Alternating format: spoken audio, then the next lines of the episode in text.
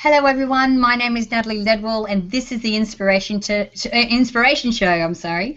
Now we have an interesting show today uh, because we're going to be talking about mental health. Something that we don't talk about that often, but I have uh, my special guest with me is actually has a, a very um, enlightening and different approach uh, to mental health. So, can you please uh, welcome me or join me in welcoming Dr. Amelia Kemp? How are you today? I'm doing very well. Thank you for having me on the show, Natalie. It's wonderful to be here. Very Absolutely. happy. Absolute pleasure to have you. I know you have a new book that's coming out, which I'm going to we're going to talk about in a moment. Um, but what we might do is just start a little bit with your background and your story, because you have a very inspiring story, which kind of led you into what it is that you do today. Absolutely, yes. Um, the reason that I wrote my book, From Psychotherapy to Sacred Therapy, was because I also healed myself from anxiety and depression many, many years ago. I've been healed now for two decades, 19 years. But prior to becoming a psychotherapist, I realized that the stigma and taboo that was attached to being diagnosed with any type of mental emotional diagnosis really affected my self esteem. And once I became a psychotherapist, I noticed that it was doing the same thing to my clients.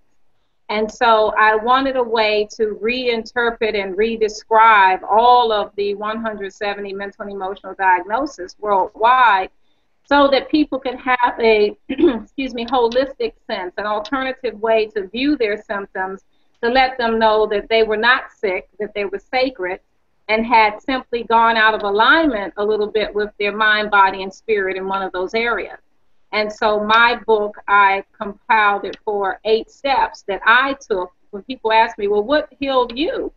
And I said, well, it seems as if I went through these eight steps. And when I noticed my clients healing, it looked like they had gone through it. And so I decided that I wanted to share it with the world because doctors would say, what are you doing differently when we send clients to you? We see they seem to heal faster. And so I started tracking my in- outcomes, and I realized it really was these eight steps that I would take people through, and they would be able to come back into alignment with who they were, live the joyous life that they knew they always wanted, and it was working. And so that's why I wrote the book. Right. So, because I, I know that um, a lot of the treatment that people get, either you know when they go to see someone professional, if they if they're feeling out of alignment or they're feeling like there there is something wrong in their mind and they're not sure what it is, then the first step needs to be okay. Well, let's get you on some kind of medita- medication, or let's get you talking about this situation over and over and over again, which to me just seems to perpetuate the same thing in your reality. So, what makes um, sacred therapy different to psychotherapy?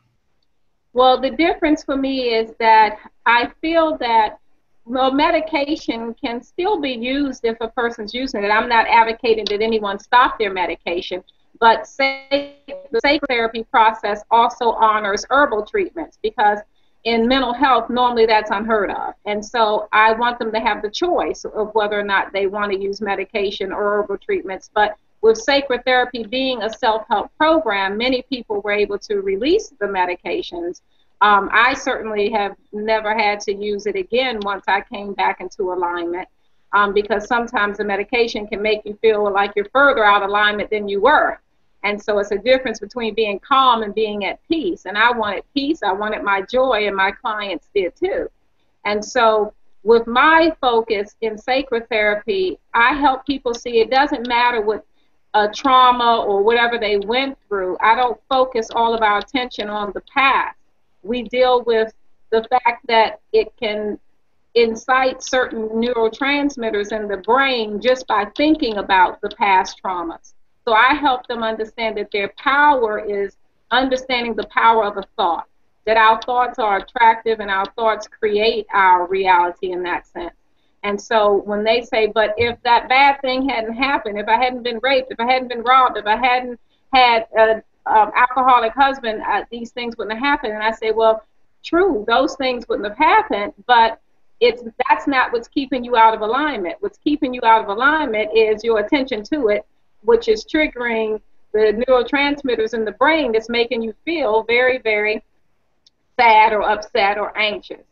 And so once I help them to understand the power of their thought and that they have the ability to direct their attention by focusing their thoughts on thoughts that create serotonin and the natural healing endorphins in the brain versus cortisol and sodium lactate that makes you feel just awful, they are feeling so empowered because they realize, oh, so you mean that I'm not crazy? You mean that my life isn't ruined, that I'm not damaged goods anymore just because this bad, awful thing happened to me? And I'm like, no, it happened. It's life that's been lived, but you can certainly go on to your future unencumbered by yesterday. And so that's the beauty, I think, of my book, From Psychotherapy to Sacred Therapy. It helps people understand that they're sacred beings um, that came forth for the joy of living and that they can t- continue on regardless of what diagnosis they've been given, that that does not define who they are. Yeah, no, I love that. And you're right. I mean, past events, first of all, you're not your story. Um, exactly. And just because, you know, something happened in the past um, it doesn't mean that it has to re- keep recurring again in the future unless we keep playing it in our mind. Um, exactly. So, you know, and of course, nothing has meaning except for the meaning that we give it. Um, well, that's the biggest thing. That's the biggest thing right there. That, I, that's why I love the name of your website, Mind Movies, because it really is a mind game in the sense that meaning is the interpretation that we give to our life experience. And so I always say meaning is what establishes our beliefs. But our beliefs are like clothes because we wear our we, we, we live our lives in them. But like clothes, we can change them. We can wash them out, we can iron them out, or we can get rid of those and get a whole new wardrobe of thoughts if we want to.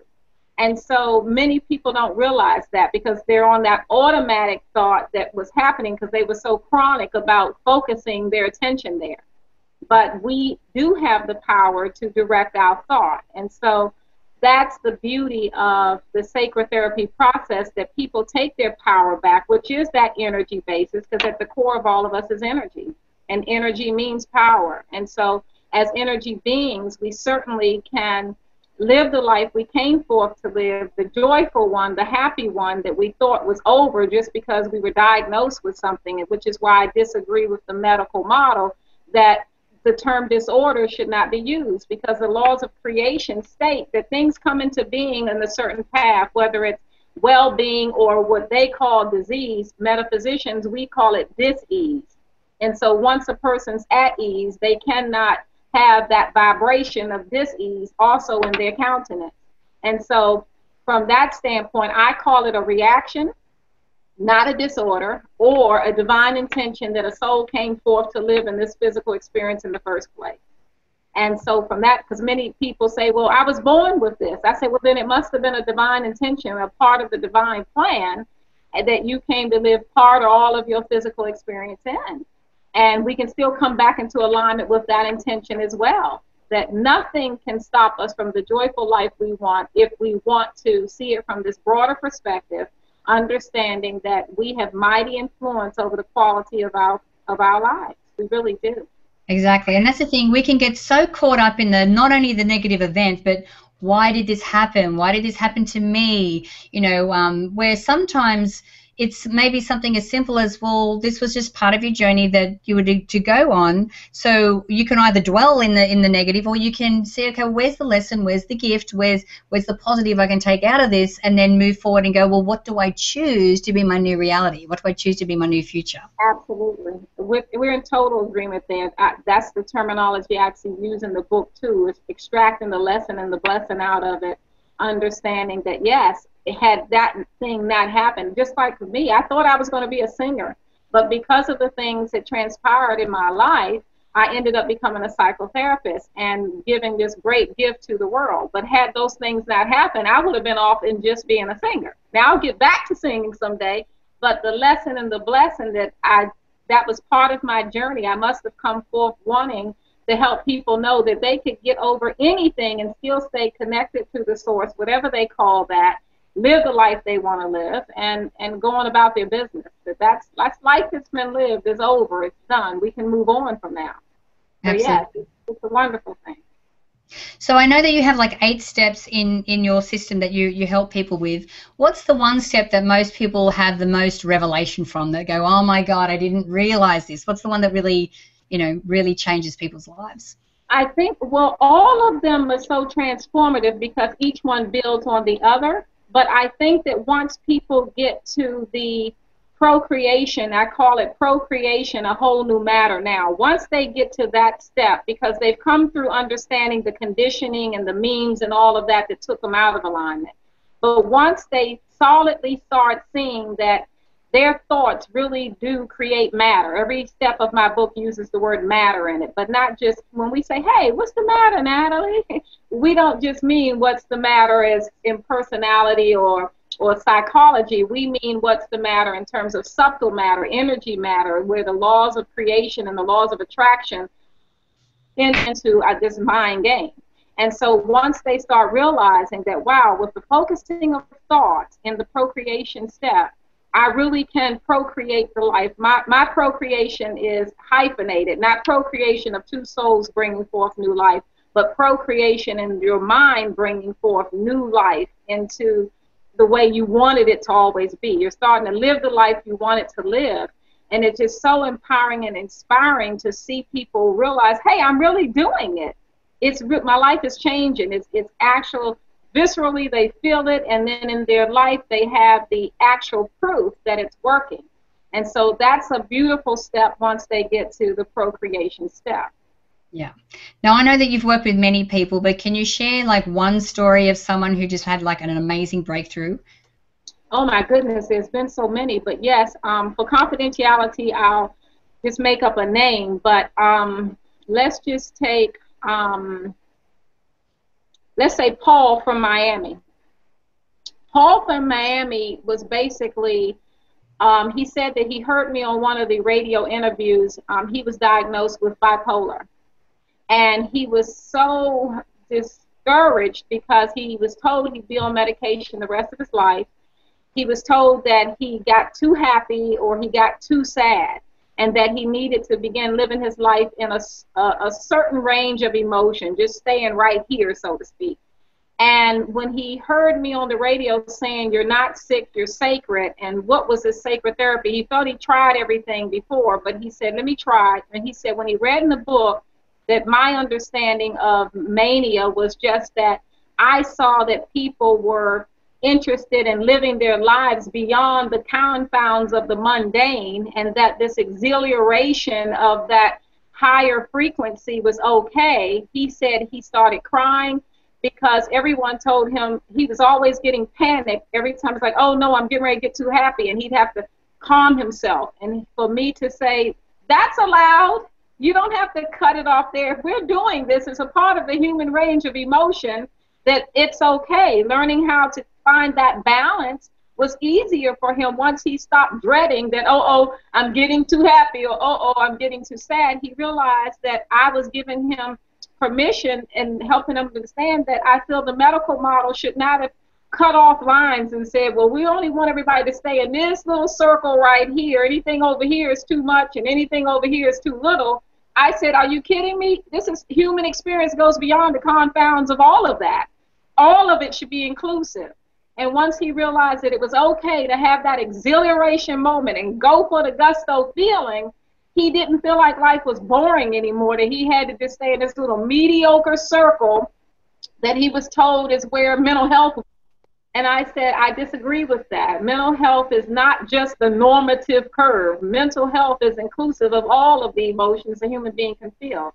And so, just with that blessing, um, he just said that he was able to find the middle way through the eight steps of my book, but also fully now enjoy whether it was a manic moment, and I don't even like the word manic, but that to me is extreme joyful moment of really feeling life at its fullest and that he stopped having that lower drop anymore because that drop was coming from people telling him that he shouldn't have that exhilaration. It was just boring for him. So it's things like that. Even though it's 170 diagnoses, you asked me for one, I just threw that one out. But it's been many stories like that. Um, people can go to my website and read some of the other testimonies at drameliakemp.com um, and or on Amazon. There's other testimonies of people just saying how how much relief. I think that's what this book gives people. It gives them relief of knowing they're not crazy, that they are okay, and that if they don't feel they're okay, then here's a method that can help them be okay without making them think they're sick and defective. And so it's just been a beautiful gift. It came out in January, and so it's just been a beautiful process ever since then. Right. So um, I know that uh, if they go to your website, they can, you know, uh, organize to get the book and, and through Amazon. So I suppose my question is, is like, what, uh, like, who can benefit from the book? Like, what kind of conditions, um, you know, if someone has, will they be able to benefit from reading the eight steps?